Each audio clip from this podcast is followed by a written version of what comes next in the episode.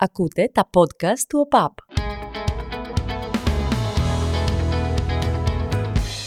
Είχα γράψει κάτι στο Facebook το 2017 με αφορμή τα 30 χρόνια από το Eurobasket του 1987 και χαίρομαι που θα το, θα το πω και θα είναι απέναντί μου μια πάρα πολύ σημαντική αθλήτρια, ίσως η πιο αναγνωρίσιμη που παίζει μπάσκετ αυτή τη στιγμή στην εθνική μας ομάδα.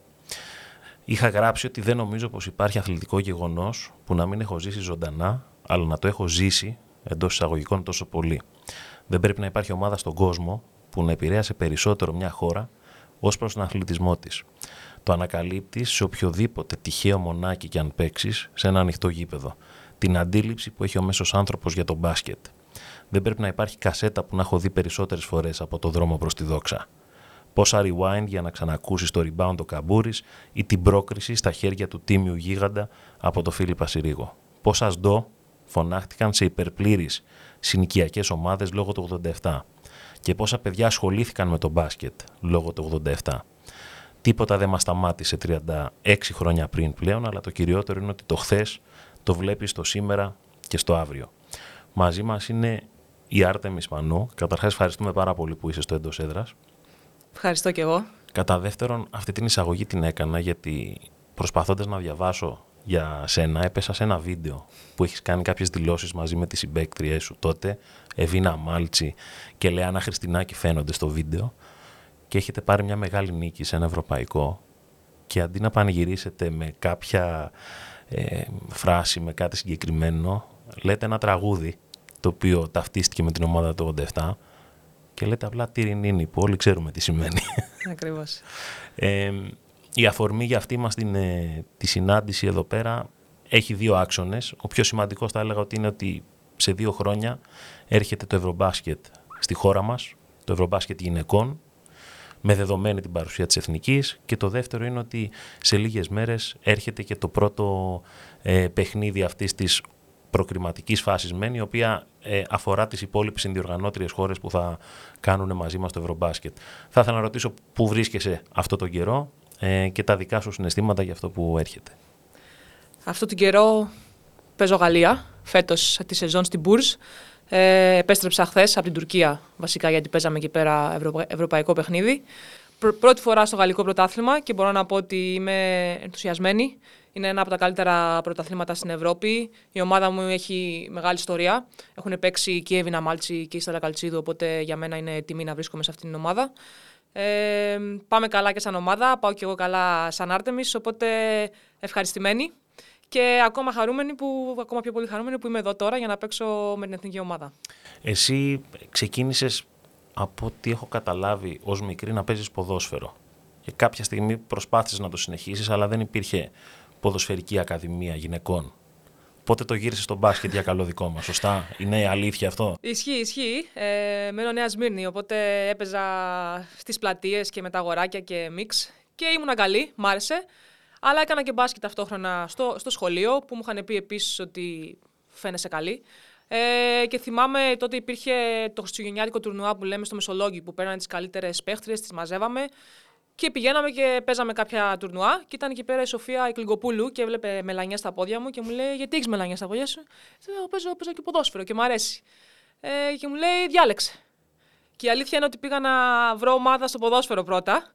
Ε, αλλά δεν βρήκα κοντά στο σπίτι για να είναι εύκολο και για μένα και για τους γονείς μου να πηγαίνω και επέλεξα να πάω στο Πανιόνιο τότε και να ξεκινήσω. Κανονικά. Σε μία από τις πιο ιστορικές ακαδημίες μπάσκετ που μπορεί να υπάρξουν. Yeah. Γενικά ένας σύλλογος αθλητικός, ο οποίος είναι πολύ επίπεδο και, και στο ποδόσφαιρο και στο μπάσκετ και στο στίβο και παντού και στο πόλο, σε πάρα πολλά αθλήματα αυτής της ε, περιοχής. Ε, αυτό που θα ήθελα να μου πεις είναι ότι είσαι μια αθλήτρια η οποία είσαι πολύ ταξιδεμένη Ξεκίνησες δηλαδή να παίζεις μπάσκετ σε μικρή ηλικία, πήγες στην Αμερική. Ισχύει. Ε, έχεις παίξει στην Πολωνία πολλά χρόνια, τώρα είσαι στη Γαλλία. Πώς ζει μια, μια γυναίκα στη δική σου ηλικία, μια νέα γυναίκα, την, ε, την καθημερινότητα του, του αθλητισμού σε συνδυασμό με τις όποιες άλλες υποχρεώσεις μπορεί να έχει; Και το ρωτάω αυτό επειδή παρατηρούμε ότι σε όλη την Ευρώπη ο γυναικείος αθλητισμός ανθίζει, θα έλεγα, είναι σε μια, σε μια ακμή, αλλά στην Ελλάδα είναι λίγο ίσως λιγότερο προβεβλημένο το, προβεβλημένο στο συγκεκριμένο τομέα σε σχέση με τις άλλες χώρες. Πώς το βιώνεις, γιατί είσαι σε, παίζεις μπροστά σε πολύ μεγάλο κοινό. Στη Γαλλία έχετε, όπως μου έλεγες πριν, πάρα πολύ κόσμο που σας παρακολουθεί από κοντά. Ε, αυτή την αντίθεση, ότι είσαι μια πολύ μεγάλη Ελληνίδα αθλήτρια, η οποία όμως στο εξωτερικό διαπρέπει αντί να το κάνει στη δική μας χώρα. Κοίτα, έχω φύγει, όπως είπες, φύγεις σε εισαγωγικά ε, για το κολέγιο από τα 17 μου. Είμαι τώρα 13 χρόνια εκτός. Ε, και όντως υπάρχουν μεγάλες διαφορές στο επαγγελματικό κομμάτι, ε, που αν συγκρίνεις Ελλάδα με το εξωτερικό και στις χώρες που έχω, που έχω υπάρξει και ειδικά στη Γαλλία αυτή τη στιγμή για μένα είναι top σε αυτό το κομμάτι.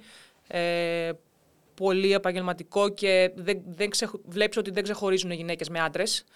Ε, θα έλεγα πως ναι, στην Ελλάδα δεν είμαστε σε αυτό το επίπεδο ακόμα, αλλά μπορούμε να δούμε ότι η Ομοσπονδία κάνει πράγματα για να, για να βοηθήσει. Όπως, είπαμε, όπως ξέρω, όλα τα παιχνίδια τώρα είναι στο YouTube Live, οπότε ο κόσμος μπορεί να τα βλέπει, που είναι πάρα πολύ σημαντικό να υπάρχει προβολή και στις μικρότερες ηλικίες, αλλά και γενικά και προς τα έξω. Ε, οπότε, ε, όπως είπες και εσύ, ανθίζει σιγά σιγά στο εξωτερικό, αλλά και στην Ελλάδα μπορεί να γίνεται λίγο πιο αργά, αλλά σίγουρα έχουμε βήματα τα οποία είναι σημαντικά. Αυτό είναι το καλό στην Ελλάδα. Τα πράγματα γίνονται, αλλά γίνονται λίγο πιο αργά συνήθως. Οπότε κινήσεις σαν αυτή που κάνει η Ομοσπονδία ε, μπάσκετ, νομίζω ότι φέρνουν με κάποιο τρόπο ε, μια μεγαλύτερη άνθηση. Και η αλήθεια είναι ότι έχω παρατηρήσει ότι στον ελληνικό αθλητισμό η πρώτη φορά όταν γίνεται κάτι, ίσως με εξαίρεση την εθνική ποδοσφαίρου, αλλά και στο μπάσκετ ας πούμε, ε, η πρώτη φορά πάντα είναι σπίτι μας. Τώρα είτε θα είναι σε συλλογικό επίπεδο, είτε θα είναι σε εθνικό, πάντα μια μεγάλη αρχή γίνεται από τη δική μας έδρα για να φέρεις ακόμα περισσότερο κόσμο γύρω από αυτό. Οπότε το Ευρωμπάσκετ που θα συνδιοργανώσουμε το 2025 είναι προς αυτή την κατεύθυνση.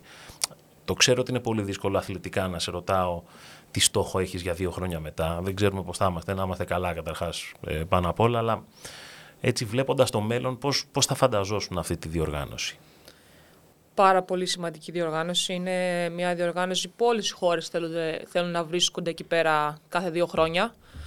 Ε, για μας θα είναι η τρίτη συνεχόμενη χρονιά που θα είμαστε σε πανευρωπαϊκό, οπότε για το ελληνικό γυναικείο μπάσκετ είναι κάτι σπουδαίο και γίνεται στη χώρα μας όχι μόνο ο Όμιλος, αλλά και, και η τελική φάση. Ε, η Ομοσπονδία μας είχε πει ότι είχε στόχο να το πάρει και τα καταφέραμε, γιατί εννοείται πως δεν είναι, πως δεν είναι εύκολο. Ε, τι, τι βλέπω, όπως είπαμε δεν ξέρω πώς θα είμαστε. Μακάρι να είμαστε όλες υγιείς, μακάρι να, να έχουμε ολοκληρωμένη ομάδα και όπως τη θέλουμε. Αυτό που θα ήθελα ξεχωριστά από το ποιες κοπέλες θα είναι ή, οτιδήποτε είναι να δείξουμε στον κόσμο ότι υπάρχει πάθος αυτήν την ομάδα, ότι είναι, ότι είναι το μαζί, ότι είναι ομάδα. Πράγματα που τα βγάζουμε κάθε φορά που είμαστε μαζί, αλλά δεν μπορεί ο κόσμος να τα δει μέσω της τηλεόρασης ή μέσω των social media. Ε, να γεμίσουμε τα γήπεδα, ε, το γήπεδο, οποιοδήποτε είναι αυτό. Και να εμπνεύσουμε με αυτόν τον τρόπο μικρές κοπέλες, μικρά παιδιά ε, και να θέλουν να ασχοληθούν με αυτό και να, βάζουν, να βάλουν στόχο ε, να φτάσουν σε αυτό το επίπεδο. Να πω απλώς ως παρένθεση ότι εμείς το 2025 θα συνδιοργανώσουμε μαζί με την ε, Τσεχία, τη Γερμανία και την Ιταλία τη φάση των ομίλων, αλλά η τελική φάση και ο δικός μας όμιλος, όλα αυτά τα παιχνίδια θα γίνουν σε ελληνικό έδαφος. Δεν έχουμε μάθει ακόμα σε ποιο γήπεδο θα είναι. Υπάρχουν, δόξα τω Θεώ, αρκετές φιλόξενες μπασκετικές πόλεις ανά την, ε, ανά την Ελλάδα, που θα μάθουμε ε, στο αμέσως επόμενο διάστημα σε ποια πόλη θα, θα γίνει η διοργάνωση. Ε, θα ήθελα να σε ρωτήσω ως, ε, ως νέα γυναίκα και ως ένας άνθρωπος που είναι στον αθλητισμό από πολύ μικρή ηλικία και επειδή ακριβώς στάθηκε στα παιδιά, κάτι που είναι πολύ σημαντικό, τι θα έλεγες ότι είναι το πιο σημαντικό κομμάτι σε αθλητικό επίπεδο και στα ομαδικά σπορ που μαθαίνει ένα παιδί σε νεαρή ηλικία και αυτό το κουβαλάει στη ζωή του είτε αποφασίσει να ασχοληθεί επαγγελματικά με τον αθλητισμό είτε πάει σε κάποιο άλλο τομέα στη ζωή του. Τι θεωρείς ότι είναι το πιο σημαντικό που παίρνει μαζί του δηλαδή. Η νοοτροπία θα έλεγα. Ε, μαθαίνεις να σκέφτεσαι και τον διπλανό σου, να μην σκέφτεσαι μόνο τον εαυτό σου. Ε, μαθαίνεις να είσαι θετικός, γιατί πρέπει να υπάρχει αυτό σε ένα, σε ένα ομαδικό άθλημα. Να σηκώνεις τον διπλανό σου.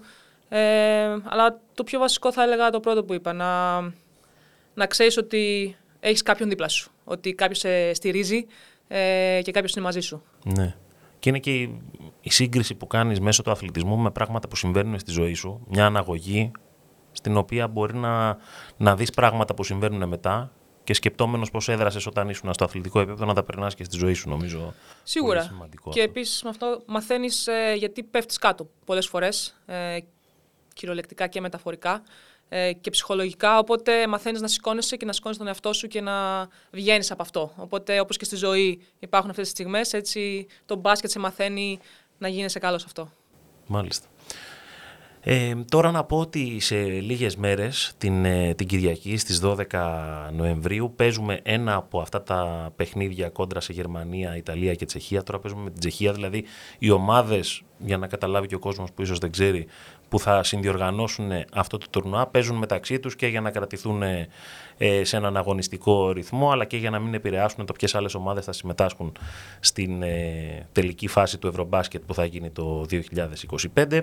Και ο αγώνας γίνεται στη Χαλκίδα, όπου ταυτόχρονα τρέχει και μια πολύ σημαντική δράση της ΕΟΚ, η οποία ε, πραγματοποιείται αυτή την εβδομάδα, δηλαδή την εβδομάδα λίγο πριν το τουρνουά, τη δράση τρίποντας στα σχολεία και για αυτή τη δράση θα ενημερωθούν 30 δημοτικά σχολεία και συνολικά 2.000 παιδιά, ενώ και ο αγώνας της Ελλάδας με την ε, Τσεχία είναι για ιερό σκοπό, καθώς τα έσοδά του θα πάνε, για, θα πάνε στο Ίδρυμα Αγία Ειρήνη που μάχεται κατά του Αλτσχάιμερ. Οπότε είναι διπλός, τριπλός, τετραπλός ο σκοπός και, και αυτού του αγώνα. Σε τι κατάσταση είναι η εθνική μας ομάδα τώρα, γιατί υποθέτω έρχεστε από όλες τις γωνιές της Ευρώπης για να παίξετε, να παίξετε για την εθνική. Σίγουρα και επίσης δεν έχουμε και πολλές μέρες ε, για να προετοιμαστούμε. Τρεις προπονήσεις και μετά αγώνας. Ε, θα έλεγα δεν, δεν είμαστε στο 100% γιατί ένα μεγάλο κομμάτι της ομάδας, η Μαριέλα η Φασούλα, τραυματίστηκε πριν δύο εβδομάδες. Περαστικά στη Μαριέλα εννοείται. Στο γόνατο, αν δεν κάνω λάθος. Στο γόνατο, ναι. ναι. Ε, οπότε θα, θα μπει σε, σε επέμβαση, οπότε είναι εκτός για αυτό το Νοέμβριο. Ε, ξέρω ότι όλες οι κοπέλες είναι φορμαρισμένες και από τα πρωταθλήματά τους και από τα ευρωπαϊκά, για τις ομάδες που παίζουν στα ευρωπαϊκά. Ε, οπότε ερχόμαστε καλά ψυχολογικά, το οποίο είναι βασικό για μια γυναικεία ομάδα. Σίγουρα. Γιατί το επισημαίνεις έτσι. ε, είμαστε, χρειαζόμαστε να είμαστε καλά ψυχολογικά για να, για να παίζουμε και καλά εμείς οι γυναίκες. Ε, οπότε σίγουρα θα είναι δύσκολα παιχνίδια. Ξέρω η Ιταλία έχει full roster και η Τσεχία το ίδιο. Οπότε δεν θα είναι ε, για μας εύκολο να αντιμετωπίσουμε. Αλλά θα δώσουμε το 100%. Θα βγάλουμε αυτό που είπα και πριν, το πάθος στην ενέργεια, να δείξουμε ότι θέλουμε να κερδίζουμε μαζί. Ε, και θα κάνουμε το καλύτερο που μπορούμε αυτή τη χρονική στιγμή. Μάλιστα. Στο, στο κομμάτι της ομοιογένειας που υπάρχει, ε, οι εθνικές ομάδες είναι πάντα μια πιο έτσι είναι μια ξεχωριστή ιστορία. Και το μπάσκετ δεν είναι ποδόσφαιρο υπό την έννοια ότι η ομοιογένεια είναι ακόμα πιο σημαντική. Ε, όταν έχεις, όταν έχεις λιγότερους παίκτες που παίζουν ε, μαζί υπάρχουν και περισσότερες ευθύνες. Δεν μπορεί τόσο πολύ ας πούμε, να, να κρυφτείς ή κάποια συστήματα να πεις ότι δεν θα σου βγουν. Πόσο προλαβαίνετε να δουλεύετε αυτά τα πράγματα σε τόσο, τόσο μικρό χρονικό διάστημα; Ε, σίγουρα είναι δύσκολο. Το καλό με αυτήν την ομάδα είναι ότι είμαστε μια ομάδα που ο βασικός κορμός είναι μαζί πάνω από 3-4 χρόνια και έχουμε παίξει μαζί και μεγαλώνουμε έτσι μαζί. Ε, οπότε αυτό βοηθάει να φέρεις τις υπόλοιπες αθλήτριες που μπορεί να μην είναι το ίδιο χρονικό διάστημα μαζί μας, να τις φέρεις πιο γρήγορα κοντά και σε αυτό που θέλουμε να κάνουμε και στην οτροπία που έχει αυτή η ομάδα. Ε, οπότε οι ευθύνες πάνε εκεί, σε εμάς τις βασικές παίχτριες, να τις φέρουμε όλες γρήγορα κοντά, να καταλάβουν τι γίνεται αυτή τη βδομάδα και να πάμε να δώσουμε τον, τον καλύτερό μας σε αυτό. Υπάρχει ένα μίξ, θα έλεγα, παικτών με εμπειρία, παικτριών με εμπειρία και παικτριών οι οποίες είναι σε, σε μικρότερη ηλικία και βλέπουμε το μέλλον σε εκείνες. Όχι, όχι να δείξεις τη συμπάθειά σου, ενώ υπάρχει κάποια από τις νεαρές αθλήτριες που βλέπεις ότι έχει, έχει κάτι που, που τις κάνει να ξεχωρίζει, κάτι που ίσως έβλεπες και εσύ όταν ήσουν πιο μικρή ή την βάζεις ας πούμε στη σκέψη σου λίγο περισσότερο; Ναι, έχω ζήσει τη Χολοπούλ και τη Χατήρα γιατί τις είχαμε και σε προηγούμενα παράθυρα. Είναι σίγουρα δύο παιδιά τα οποία έχουν πείσμα, ε, αγαπάνε αυτό που κάνουν, δουλεύουν. Ε, και βλέπω αυτή τη σπίθα, θα πω, που μπορεί να είχα και εγώ όταν ήμουν μικρή. Θέλω να είμαι εκεί, δηλαδή και στην προπόνηση δεν έχει σημασία ποιος θα είναι μπροστά τους ή ποιον αντιμετωπίζουν. Ε, δεν σκέφτονται το κίνδυνο ε, και απλά παίζουν να το ευχαριστηθούν. Οπότε και είναι και δύο κοπέλες οι οποίες η εθνική ομάδα τις βλέπει να είναι στο μέλλον μαζί. Οπότε στο χέρι τους είναι να δουλέψουν, τη, τη στήριξή μας την έχουν και να φτάσουν να είναι και αυτές βασικές κάποια στιγμή. Εσύ είχες είχες ένα πάρα πολύ ωραίο στυλ παίζοντας, ήσουν έτσι θα έλεγα πιο εκφραστική από κάποιες άλλες συμπαίκτριέ σου. Δηλαδή το θυμάμαι όταν σε βλέπαμε ήσουν ε, δεν ξέρω πώς να το πω, έβγαζες πολύ την προσωπικότητά σου προς τα έξω. Ότι είσαι ένας άνθρωπος πολύ ε, ευχάριστος, δυναμικός και ταυτόχρονα ξεσηκωτικός για τους αντιπάλους σου. Ε, σε τρολάρουν γι' αυτό στην ομάδα ή είσαι εσύ που τις τρολάρεις περισσότερο; Κοίτα, σίγουρα είμαι και ακούω τη λέξη crazy, but good crazy. Ναι. Ε, ότι βγάζω αυτή την τρέλα, αυτή την ενέργεια είναι, πάθος για το παιχνίδι είναι, αγάπη για το παιχνίδι είναι. Οπότε ε, μπορείς να το μεταφέρεις. Είναι κάτι το οποίο εύκολα, το, το θετικό και το αρνητικό ε, στην, στην άλλη πλευρά, αλλά τη μεταφέρεις αυτή την άβρα. Ε, και έχεις ε, παίχτρες οι οποίες δεν το πολύ βγάζουν αυτό στο χαρακτήρα τους, το έχουν αλλά δεν το βγάζουν και γίνεται πιο εύκολο για αυτές να το, να το βγάλουν και, και βοηθάει μετά την ομάδα. Η θετική άβρα βοηθάει πάντα, οπότε σίγουρα με τρολάρουν. αλλά τους τρολάρεις και εσύ. αλλά μετά τους αρέσει.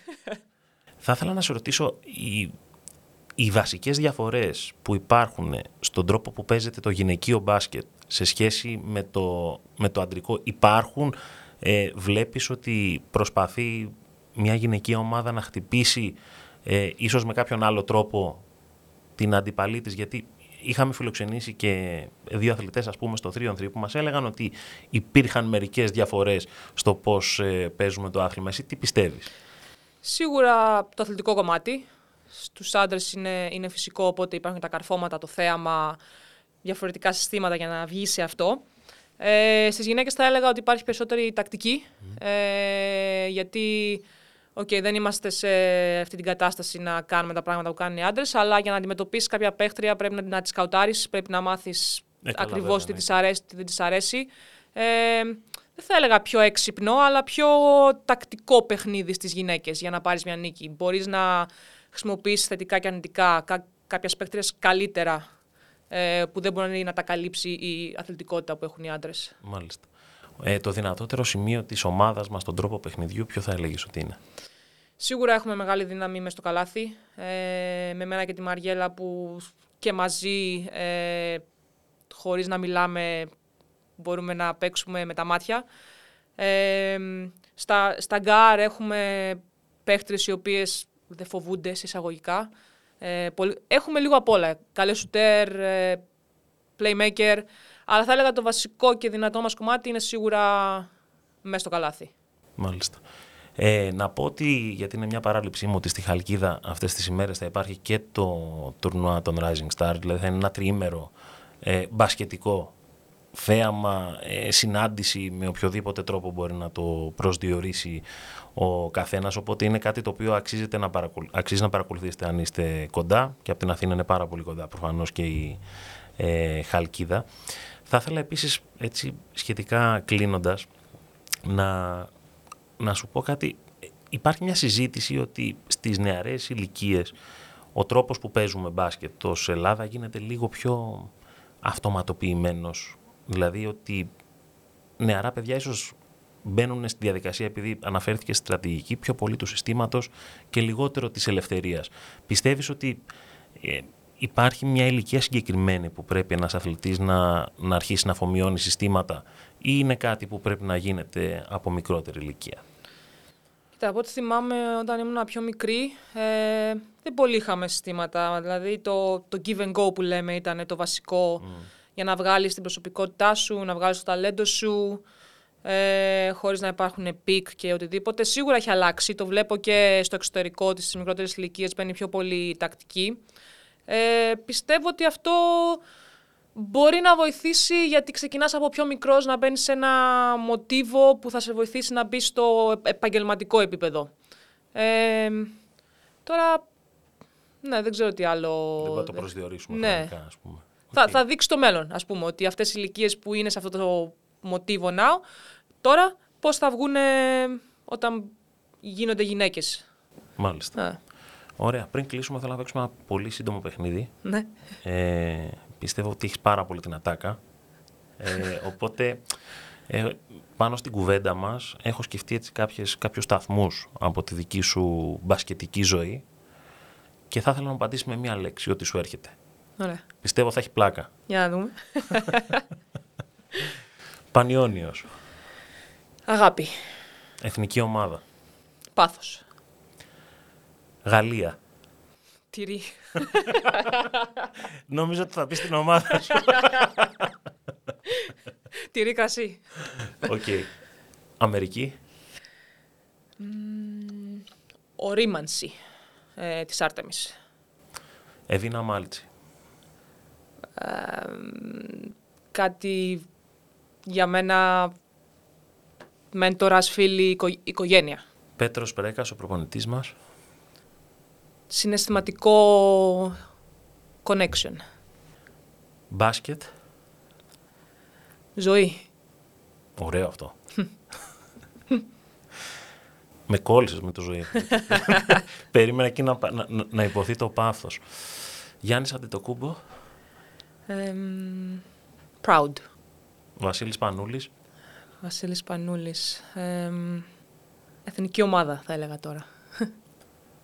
Ελπίζω να βρούμε κάτι άλλο για Δημήτρη Διαμαντίδη. Ε, Διαμαντής θα έλεγα μυαλό. Υπάρχει κάποιος, χωρίς να είναι μία λέξη, που κάποια αθλήτρια ή κάποιος αθλητής, δεν ξέρω τι, ότι προτιμάς, που να ήταν για σένα το, το πρότυπό σου όταν έπαιζες μικρή μπάσκετ.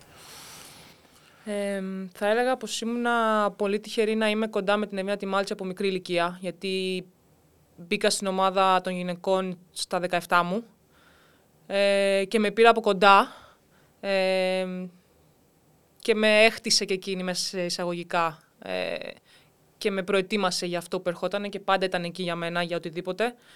Οπότε σίγουρα η Εβίνα για μένα είναι μεγάλο κομμάτι και έχει βάλει και εκείνη πράγματα σε μένα που τώρα μπορώ να δώσω και στην εθνική ομάδα. Μάλιστα. Το ευχόμαστε. Ε, να πούμε καλή επιτυχία και Ευχαριστούμε. να τα ξαναπούμε κοντά στο Ευρωμπάσκετ, όπου ελπίζουμε πραγματικά, επειδή θα έχετε μια ολόκληρη χώρα από πίσω σας, να έχουμε τα καλύτερα δυνατά αποτελέσματα και μέχρι τότε να είστε υγιείς, να γυρίσουν πίσω οι τραυματίες και να πάμε όσο καλύτερα γίνεται. Ευχαριστούμε πολύ και το ελπίζω και εγώ και θα πάμε, θα πάμε καλά. Ευχαριστούμε πάρα πολύ την ε, Αρτέμιδα Σπανό. Ακούτε το εντός έδρας στο Spotify, στα Google αλλά και στα Apple Podcasts. Μέχρι την επόμενη φορά, να είστε καλά.